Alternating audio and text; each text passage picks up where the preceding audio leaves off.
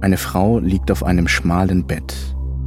Sie ist vielleicht so zwischen 30 und 40 Jahre alt, so genau kann man das nicht sagen. Ihr schulterlanges braunes Haar fällt ihr ins Gesicht. Sie trägt Jeans und einen grauen Pullover. Und sie ist gefesselt. Um den Bauch der Frau ist ein breiter Gurt gespannt. Ihre Handgelenke sind mit Riemen an das Bettgestell gebunden. Sie hat keine Chance, sich zu befreien. Neben ihr kniet ein etwas untersetzter Mann in Jogginghose und dunklem Hoodie. Er krempelt den linken Ärmel der Frau hoch. Dann entzündet er ein Streichholz und hält es über sie. Verlässt du diesen Körper? Hinaus mit dir, unreiner Geist. Fahre aus von ihr. In Jesu Christi Namen fahre aus. Fahre aus. Fahre aus diesem Körper aus. Der Mann hält die Flamme des Streichholzes ganz nah an den nackten Oberarm der Frau. Sie windet sich, stemmt ihren Körper hoch und gibt gequälte Laute von sich. Er senkt die Hand mit dem Streichholz immer näher und drückt dann die Flamme auf ihre Haut aus. Nenne deinen Namen, unreiner Geist. Was für ein Anrecht hast du, in diesem Körper zu sein? Wie bist du da reingekommen? Wenn du mich anlügst, gibt's Qualen. Was ihr da hört, ist eine Videoaufnahme dieser Szene. Der Film ist anderthalb Stunden lang und ehrlich gesagt schwer zu ertragen.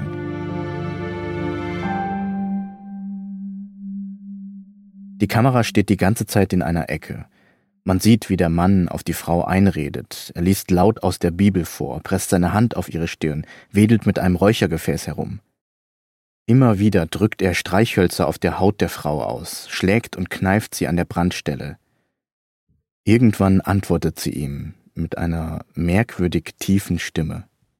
Ich werde dich jagen. Denn jag mich doch. Aber erst verlässt du diesen Körper. Gehst du jetzt hinaus aus diesem Körper? Dann suche ich mir einen anderen. Ja, dann such dir doch einen anderen. Und dann werde ich dich jagen. Na, dann mach das doch.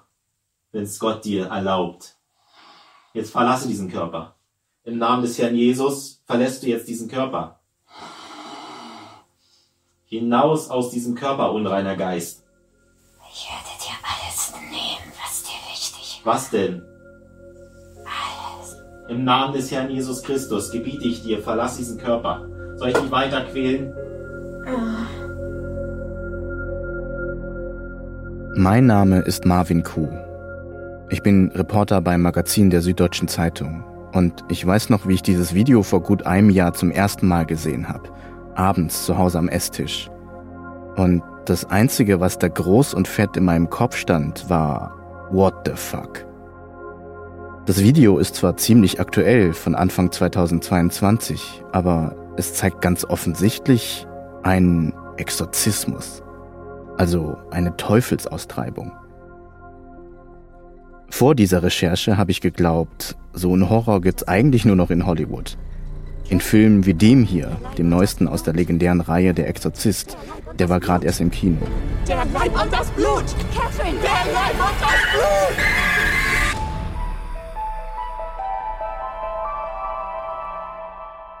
Ich hatte früher ein Fable für solche Filme. Wenn's im Vorspann hieß, beruht auf einer wahren Geschichte, dann habe ich aber sowas von schnell auf die Play-Taste gedrückt. Vielleicht habe ich diese Filme aber auch ganz gut vertragen, weil ich mir sicher war, dass der ganze Schrecken eben nicht echt war. Dass es sowas vielleicht im Mittelalter gab, aber jetzt eben nicht mehr, dachte ich. Bis ich eben das Video von diesem Typen gesehen habe. Fahre aus diesem Körper aus. Im Namen Jesu Christi fährst du jetzt aus diesem Körper aus. Nach einer Weile kauert sich der Mann vor die Matratze, faltet seine Hände und beginnt zu beten. Die Frau lacht hämisch. Dann nimmt er so ein Nasenspray-Fläschchen und sprüht ihr was ins Gesicht. Geweihtes Wasser, sagt er. Na, fährst du jetzt aus, unreiner Geist? Fahre aus. Lass ja gar nicht mehr. Du bist so widerlich. Ja, dann fahr doch aus.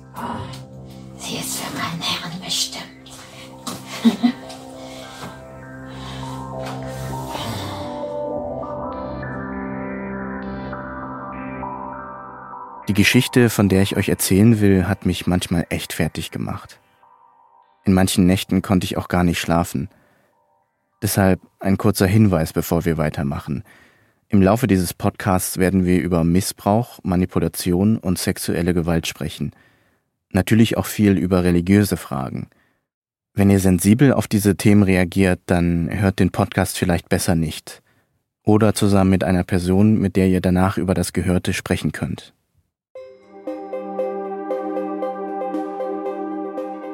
Für mich war es irgendwann sehr wichtig, während dieser Recherche nicht allein zu sein und darüber reden zu können.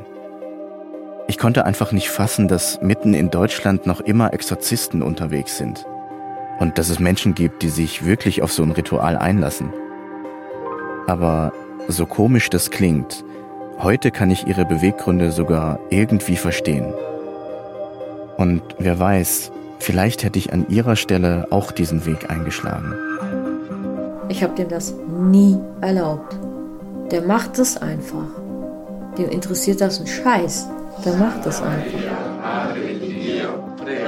Also bei den minderjährigen Mädchen hat er auch diesen sexuellen Kontakt gesucht. Bei den älteren Frauen eben nur die, nur die Freiheitsberaubung. Ich bin nicht selbstwert, lässt sich viel gefallen, ist einfach ein gutes Opfer. Für, für mich wäre das der absolute Horror, wenn nicht sogar lebensbedrohlich, wenn er das veröffentlichen würde. Und da wird es dann ganz schräg. Also dem traue ich sogar zu, dass der über Leichen geht. Ihr hört Dämon, der Exorzist aus dem Internet. Und das ist Folge 1. Wo ist Amelie? Hörst du mich? Ja, ich höre dich. Hi. Hi. Hi. Geht's dir gut? Ich glaube, ich muss ganz von vorne anfangen, nämlich bei diesem Telefonat. Das war im November 2022. Da habe ich zum ersten Mal mit der Frau gesprochen, die mir dieses Exorzismusvideo geschickt hat. Die Frau heißt Ornella Alami, 25 Jahre alt, rumänisch-ukrainische Wurzeln. Sie arbeitet für eine IT-Firma in Süddeutschland als Spezialistin für Cybersecurity. Aber nebenberuflich knackt sie lieber solche Sicherheitssysteme. Ihr kennt Alami vielleicht unter ihrem Hackernamen, Nella. Aber sie versteht sich nicht bloß als Hackerin, die in irgendwelche Computer eindringt, sondern als Hacktivistin. Sie will Gutes tun, indem sie den Bösen schadet. Ein bisschen wie Robin Hood also. Nella hat sich zum Ziel gesetzt, im Netz Kriminelle zu jagen.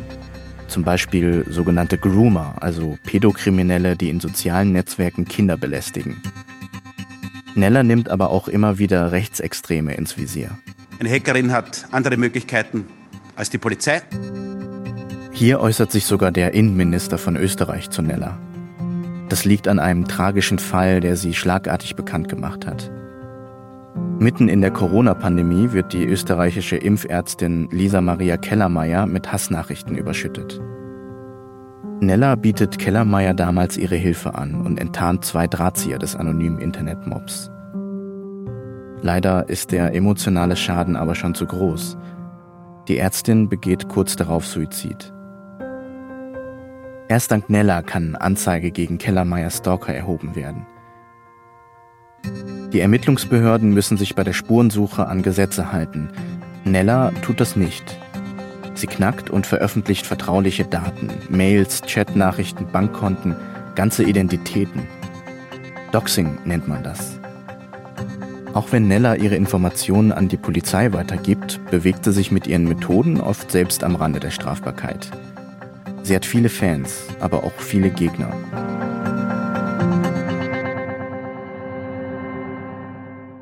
Über all das wollte ich mit Nella sprechen.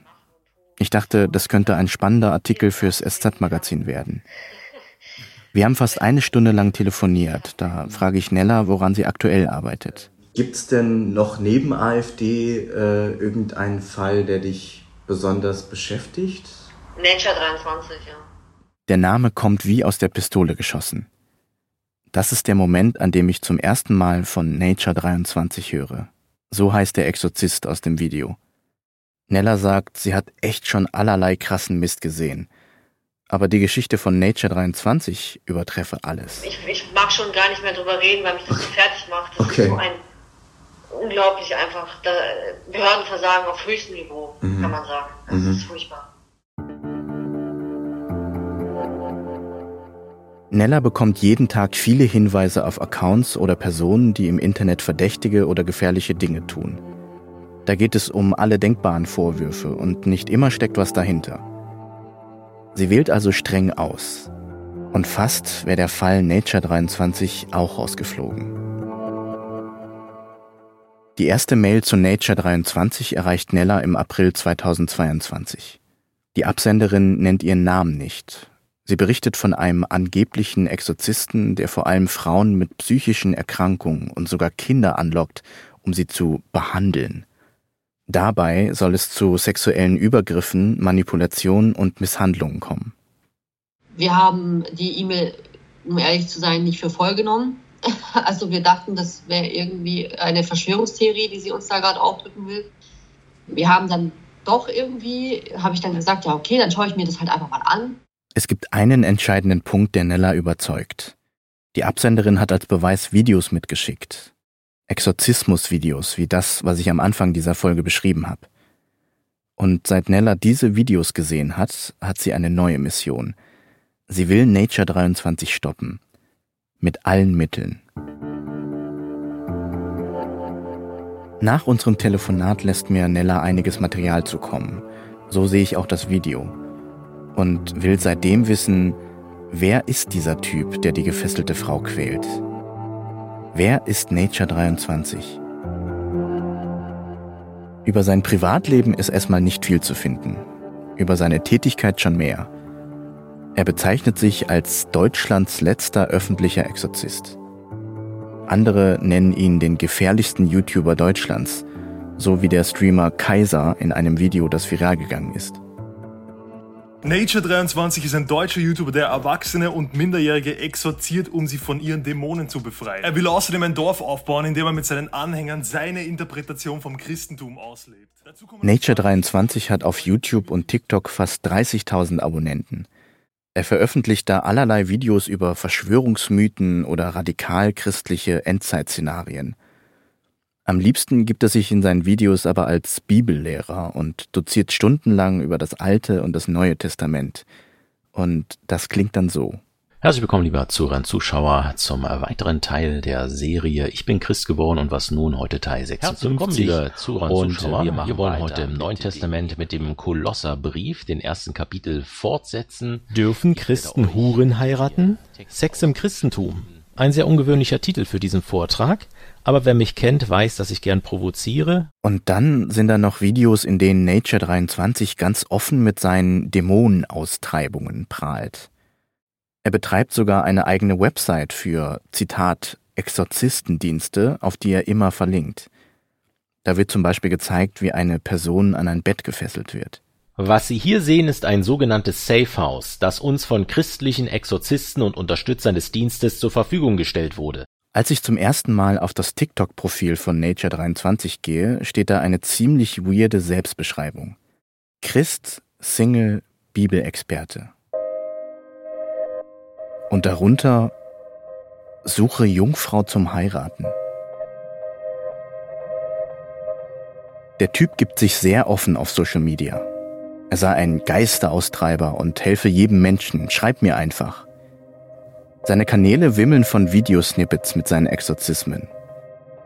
Es sind immer Frauen. Wer sie sind oder wie sie an Nature 23 geraten sind, ist nicht so leicht rauszukriegen. Auch wo das alles war. Seine sogenannten Dienste finden im Verborgenen statt. Und auch was Frauen erzählen, die von ihm behandelt wurden, würde Nature 23 gerne geheim halten. Denn gegen ihn werden ziemlich schwere Vorwürfe erhoben. Es geht um Gewalt und Nötigung, um Machtmissbrauch und die Misshandlung von Frauen, darunter auch Minderjährige, und um Vergewaltigung.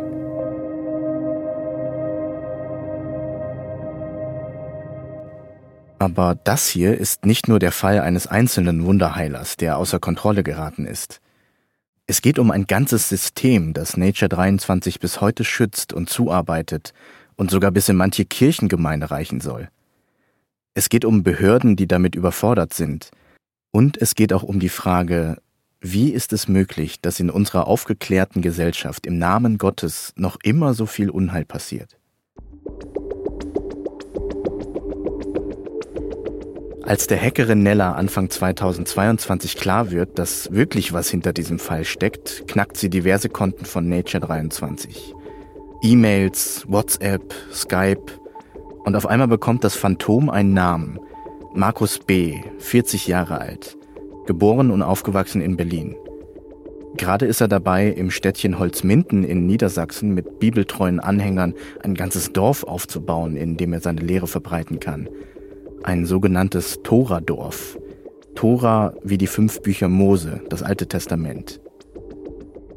Also bei den E-Mails äh, ist es relativ einfach. Man macht es entweder über Phishing oder kriegt über die Datenbanken das Passwort raus. Bei Telegram, äh, WhatsApp und so weiter haben wir über SIM-Swapping äh, ähm, Zugriff bekommen. Beim PayPal hat sich ein Kollege von mir als ihn selbst ausgegeben. Wir hatten ja durch den Hacking, durch der E-Mails und äh, Skype-Konto ja auch seinen Personalausweis. Es ist unterschiedlich. Es hängt halt immer davon ab, wo die Grenzen liegen. Also es ist, äh, man muss halt nur wissen, wie. Nella erkennt, die Anschuldigungen gegen Nature 23 waren nicht übertrieben. Das war nur ein Vorgeschmack. Sie sieht in weiteren Videos Frauen, die von Nature 23 über Wochen befragt, manipuliert und in die Ecke gedrängt werden, bis zum schieren Nervenzusammenbruch.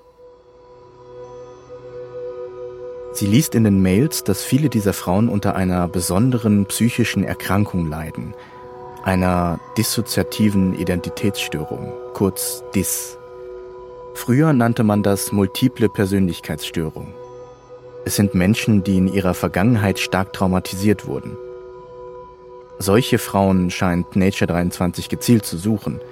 Denen scheint er einzureden, ihre psychischen Probleme seien in Wirklichkeit Dämonen und er könne sie davon befreien. Andersrum wenden sich aber auch Leute an ihn. Nella liest Anfragen von verzweifelten Menschen, die sich Hilfe von Nature 23 erhoffen. Hallo, ich bin ein Mädchen, bin 15 Jahre und heiße Emily. Ich denke, ich muss exorziert werden. Es geht um den dreijährigen Sohn meiner Freundin. Luca ist anders als die Kinder in seinem Alter. Er spricht nur wirre Sachen, redet Englisch und der tötet mit seinen Blicken. Vor einigen Wochen, da wurde Luca getauft. Und die Taufkerze ist auch beim dritten Versuch nicht entzündet worden. Das Weihwasser hat er mit heiß, heiß, heiß beschrien. Ein weiterer Mann sorgt sich um seinen 23-jährigen Sohn, weil der an eine freikirchliche Sekte geraten ist. Dem Vater antwortet Nature 23, eine Entführung und Fixierung in Klammern Einsperrung, zum Beispiel im Keller ihres Sohnes, kann nach meiner Erfahrung nur helfen. 0,1 Prozent schaffen es allein raus. Die Frage ist, wozu sind Sie bereit, um Ihren Sohn zu helfen? Opferbereitschaft ist nötig.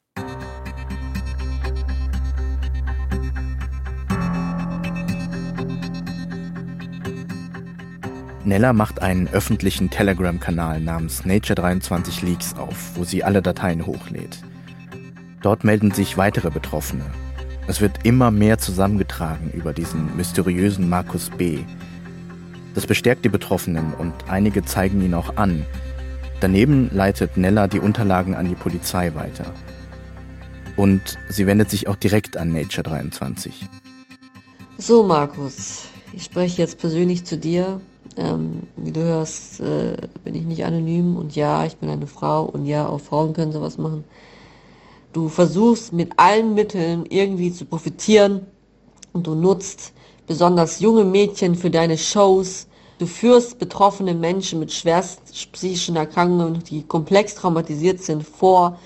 Wenn ich mir deine ganzen E-Mails durchlese, da kommt mir wirklich die Galle hoch. Also ich bin langsam wirklich nur noch sauer fassungslos und wütend, wie du so lange dein Unwesen treiben konntest und so ein Bullshit fabrizieren konntest. Das ist Wahnsinn. Nella fordert Nature 23 auf, alle Videos zu löschen und seine Aktivitäten einzustellen. Aber der ist sich keiner Schuld bewusst. Im Gegenteil, er sieht sich als Opfer und haut dieses öffentliche Statement raus. Oh, ja, was sagt der Nature zu den Vorwürfen? Ich meines Erachtens finde das mehr als übertrieben. Ja, da werden Sachen zusammengewürfelt, die gar nicht zusammengehören, aber so ist das halt. Keine Ahnung. Wenn halt, ich sag mal, Menschen, die psychische Probleme haben, sich mit solchen Sachen beschäftigen, dann wundert mich das auch nicht, dass das am Ende bei rauskommt. Wenn da was dran sein würde, in der, dass man weiß, oh, man hat da was ganz Schlimmes gemacht, man hat Leute angeblich im Keller eingesperrt, was auch immer, ja, dann wäre ich wahrscheinlich hier nicht jemand, der jetzt hier online kommt, oder? Da hätte ich mir wahrscheinlich schon erschossen oder so, oder aus dem Fenster gesprungen. Nella scheint es damals, als sei der ganze Hack für Nature 23 nur ein Spiel als fühle der sich total sicher. Das macht sie wütend und spornt sie an, ihm noch weiter nachzuspüren, noch mehr Konten von ihm zu hacken, aber auch direkt mit ihm zu reden. Du hast mit ihm telefoniert, hast du erzählt. Ja, ja. Und was ist das für ein Typ? Das ist einfach ein hochgradiger manipulativer Narzisst in einem Gottkomplex. Überschätzt sich maßlos, extrem von sich selbst überzeugt. So ganz perlt der Hack dann doch nicht an Nature 23 ab. Das zeigt zum Beispiel diese Sprachnachricht, die Markus B. damals an einen Bekannten schickt und die Nella gleich veröffentlicht. Fuck, die haben meinen Skype-Account gehackt. Ah, da habe ich auch den Link gepostet, den du mir geschickt hast. Ah, fuck. Oh, scheiße, Skype ist natürlich hart. Puh.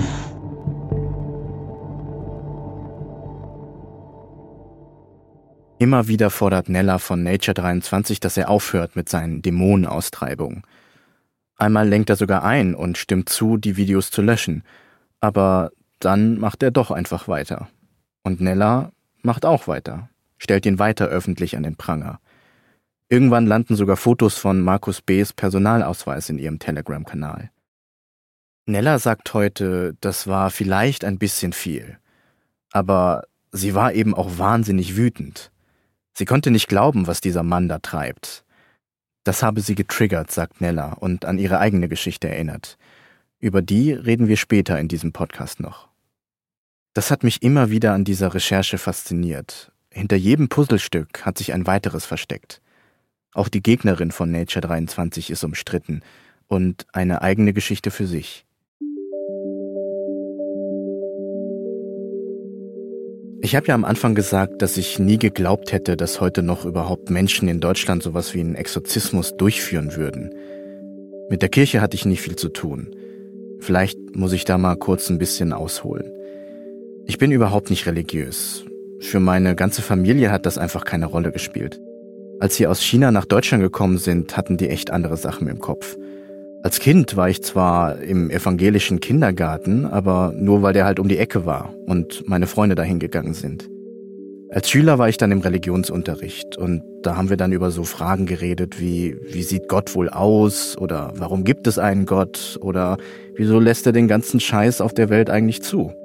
Aber mich hat es auch einfach krass genervt, dass auf jede Frage nur eine vage Antwort kam. Oder noch eine Frage, auf die dann auch wieder nur eine vage Antwort kam. Und am Ende habe ich mich mit dem Lehrer so oft gezofft, dass ich in den Ethikunterricht geflohen bin. Gleichzeitig gab es da aber ein paar Erlebnisse, die meine religiöse Skepsis wiederum in Frage gestellt haben. Ich erinnere mich zum Beispiel an diesen Traum. Ich war vielleicht vier oder fünf Jahre alt. Nyang Nyang, also meine Großmutter, hat damals in der Wohnung unter uns gewohnt. Und im Traum kam sie die Treppe hoch und hat mir zugeflüstert, komm mit, komm mit, und hat mir dabei so zugewunken. Und dann bin ich aufgewacht. Ich bin zu meinen Eltern ins Schlafzimmer und habe meiner Mama erzählt, was ich geträumt habe. Meine Mutter war einfach krass genervt und hat gesagt, ich soll weiter schlafen. Aber viele Jahre später hat mir meine Mutter dann erzählt, was am nächsten Morgen passiert ist. Da ist sie nämlich zu Nyang Nyang runtergegangen und meine Großmutter ist in genau der Nacht gestorben. Dass das wirklich in derselben Nacht passiert ist, war mir lange überhaupt nicht klar gewesen. Eine Stimme in mir sagt, purer Zufall.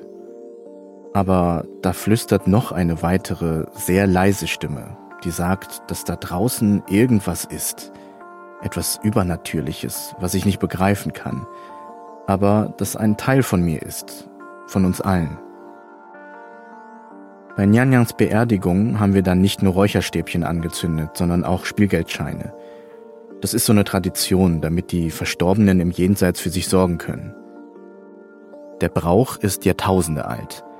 Damals hat man den Leuten Münzen ins Grab gegeben, mit denen dann Yen Wang, der König der Hölle, bestochen werden sollte. Ich finde, das ist eine schöne Tradition, auch wenn sie eher symbolisch ist. Aber ich habe überhaupt nichts dagegen.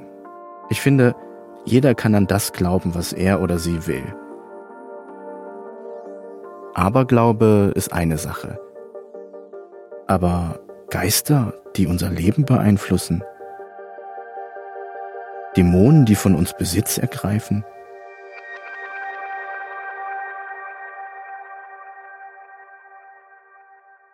Offiziell wurde in Deutschland im Namen der katholischen Kirche seit 1976 kein Exorzismus mehr vollzogen. Seit dem Fall Anneliese Michel. 70 Prozent der rund 6500 Einwohner zählenden Stadt Klingenberg am Main, am Westrand des Spessart, sind katholisch.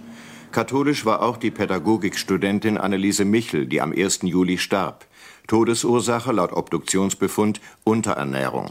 Seit dem 24. September 1975 hatten zwei Priester versucht, ihr mit dem großen Exorzismus den Teufel auszutreiben. Anneliese Michel hatte seit ihrer Kindheit Krampfanfälle. Ihre Eltern wollten die Anfälle in den Griff kriegen und haben sich deshalb an die Kirche gewendet. Dort hieß es, ihre Tochter ist vom Teufel besessen. Also haben zwei Priester sie exorziert. 67 Mal. Ich habe mir alte Fotos von ihr angeschaut. Da sieht man eine geschundene, blasse und sehr, sehr dünne Frau. Ein echt grausamer Fall. Vorlage für unzählige Filme und Bücher. Gut erforscht und belegt, sogar mit Tonaufnahmen, die man auf YouTube sehen kann. Und die klingen wirklich wie aus einem Horrorfilm.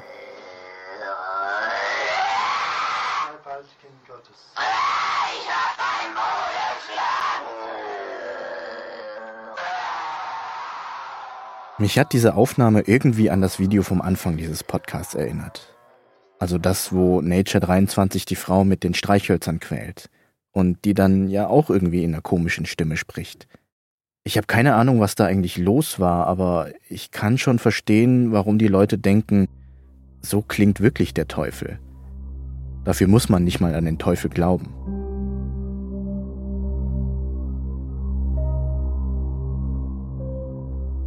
Diese Recherche hat mich auch nach Klingenberg geführt, wo Anneliese Michel für viele noch sehr lebendig ist.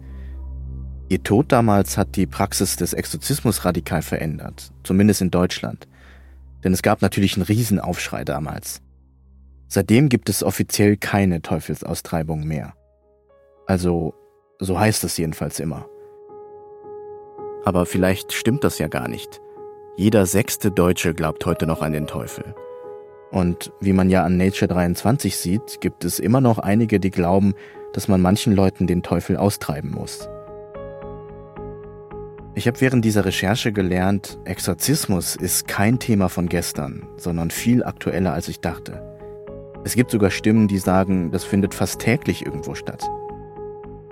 Für diesen Podcast habe ich mich auf die Spuren von Nature 23 und seines Exorzistennetzwerks gemacht. Ich wollte den Mann finden und treffen Sehen Sie das denn als Fehler, etwas mit einer 14-Jährigen anzufangen?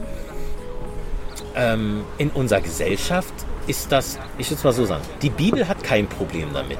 Aber die Gesellschaft, um da zu sagen, ähm, das geht nicht. Natürlich ist es auch wieder abhängig von körperlicher Reife. Und ja, ich, das nee, alles, ich verstehe ne? schon. Also, ja. ne, Sie, also ich frage ja auch nicht die Gesellschaft und auch nicht die Bibel, also mhm. ich frage ja Sie. Und ich bin auf viel mehr gestoßen, als ich erwartet habe. Ich habe mit betroffenen Frauen geredet, die den Mut haben, gegen Nature 23 auszusagen. Ich habe die Frau gesucht, die Nature 23 in dem Video mit den Streichhölzern verbrennt. Ich habe die Geschichte eines jungen Mannes gehört, für den Nature 23 ein großes Vorbild war und der heute die Seiten gewechselt hat. Und ich habe etwas über eine rätselhafte Krankheit gelernt, die einerseits alles erklärt, aber auch alles viel komplizierter macht.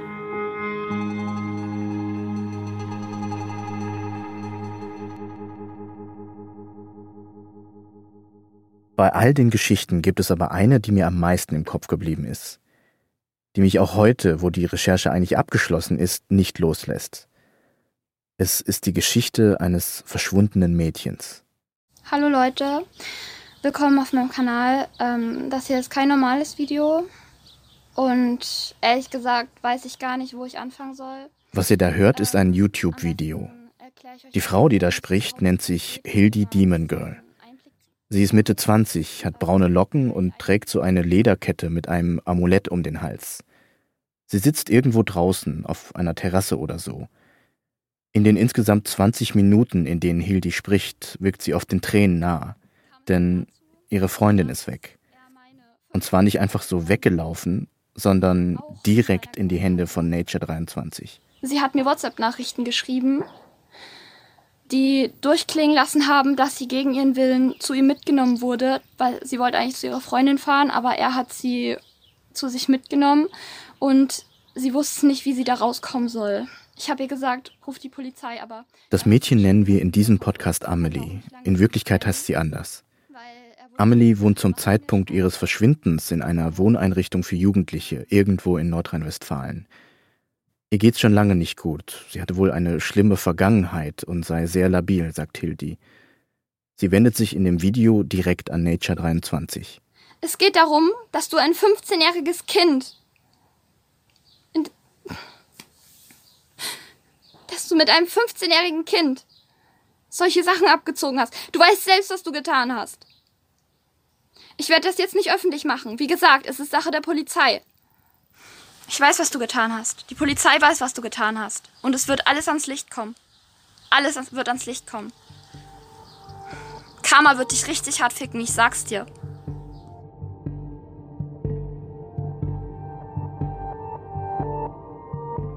Auch die Hackerin Nella ist alarmiert von Amelies Verschwinden. Sie informiert die Polizei, aber Hinweise aus dem Internet, da sind die erstmal skeptisch. Aber gut, sie schicken mal eine Streife nach Holzminden zu Nature 23 bzw. Markus B. Das reicht Nella aber nicht. Die Polizei arbeitet ihr zu langsam. Sie will die Sache selbst in die Hand nehmen und schickt etwas später eine Sprachnachricht in ihren Telegram-Kanal.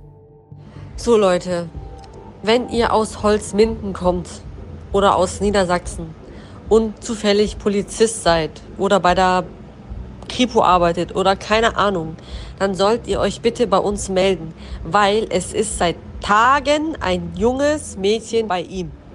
Seit Tagen. Die Polizei weiß es, sie sagen, sie finden ihn nicht, jeder weiß es. Keiner kann was tun, weil er einfach irgendwo abgehauen ist mit diesem Mädchen. Wir kriegen gar keine Rückmeldung von diesem Mädchen. Sie hatte noch kurz vor ihrem, in Anführungsstrichen, Verschwinden gesagt, dass sie, dass sie äh, äh, das alles nicht möchte und nicht weiß, was sie tun soll und dass sie überfordert ist und was weiß ich. Und sie ist jetzt weg. Nella äußert den Vorwurf der Vergewaltigung in dieser Sprachnachricht aus dem Sommer 2022, ohne ihn weiter zu belegen. Ob da was dran ist, versuche ich in diesem Podcast herauszufinden. Vor ihrem Verschwinden hatte Amelie offensichtlich Kontakt zur Hackerin – Nella berichtet damals auf Telegram auch. Sie hat mir damals schon geschrieben, dass am 18. Juli, wo sie ungefähr auch in dem Zeitraum verschwunden ist, ähm, ein großen Treffen stattfindet bei diesem scheiß Toradorf, ja, wo, äh, wo sich da irgendwelche Typen versammeln sollen und wo Jungfrauen ausgesucht werden sollen, bla bla bla. Ihr kennt diese ganze Scheißmasche. Normalerweise weiß Nella immer, was zu tun ist. Sie kann Geräte tracken, Bilder, Videos und so Menschen aufspüren aber an Markus B. kommt sie aus der Ferne einfach nicht näher ran. Dem Mädchen kann sie nicht helfen. Die Erzfeindin von Nature 23 hat nun schon einige Monate versucht, dem Exorzisten das Handwerk zu legen. Aber jetzt weiß sie einfach nicht mehr weiter. Ich habe keine Ahnung, wie oder was oder wie, was wir machen sollen. Wir sind kurz vom Kollaps, wir wissen überhaupt nicht weiter. Und bitte, wenn ihr irgendwie in diesem Bereich arbeitet, bitte meldet uns, äh, meldet euch bei uns. Wir haben eine Adresse von jemandem, der sehr eng mit Markus steht und wo Markus das Mädchen auch vermitteln wollte. Und wir sind davon überzeugt, dass dieser Mensch entweder Markus bei sich wohnen lassen hat, weil der Markus ja aktuell untergetaucht ist wegen uns, oder dass das Mädchen bei ihm sich befindet, oder dass er weiß, wo sich das Mädchen befindet. Wo ist Amelie? Und was hat Nature 23 mit ihr gemacht? Darum geht es in der nächsten Folge von Dämon, der Exorzist aus dem Internet. Die könnt ihr übrigens mit einem SZ Plus Zugang jetzt schon hören unter sz-magazin.de slash Dämon oder auch in der weißen SZ Nachrichten App. Die Suche nach Amelie nimmt in Folge 2 eine unerwartete Wendung. Hey, ich bin's Jule. Du wolltest gerne ein Video. Jetzt hast du's. Wenn auch etwas später. Habt ihr denn schon mal sowas erlebt wie jetzt in dem Fall? Nein. Auf dem Level auf gar keinen Fall. Und ich finde die Frau aus dem Exorzismus-Video und erfahre mehr über die Methoden und Ziele von Nature 23. Also es war am Anfang nicht einfach, weil alte Wunden, was heißt alte Wunden? Es waren ja immer noch frische Wunden. Mhm. Wieder das Messer reingestopft wurde und wieder umgedreht wurde.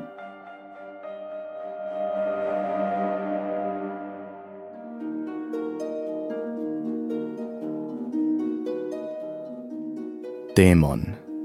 Der Exorzist aus dem Internet ist ein SZ Plus Podcast des Süddeutsche Zeitung Magazins. Autor und Host bin ich, Marvin Kuh. Projektleitung, Konzept und Dramaturgie Patrick Bauer und Till Krause. Redaktionelle Mitarbeit Antonia Franz, Merle Hubert und Hanna Purner. Regie und Produktion Caroline Lenk. Sounddesign Caroline Lenk und Bonnie Stoev. SprecherInnen dieser Folge Ann-Marleen Holt und Johannes Korsche. Projektleitung Süddeutsche Zeitung Oliver Neumann.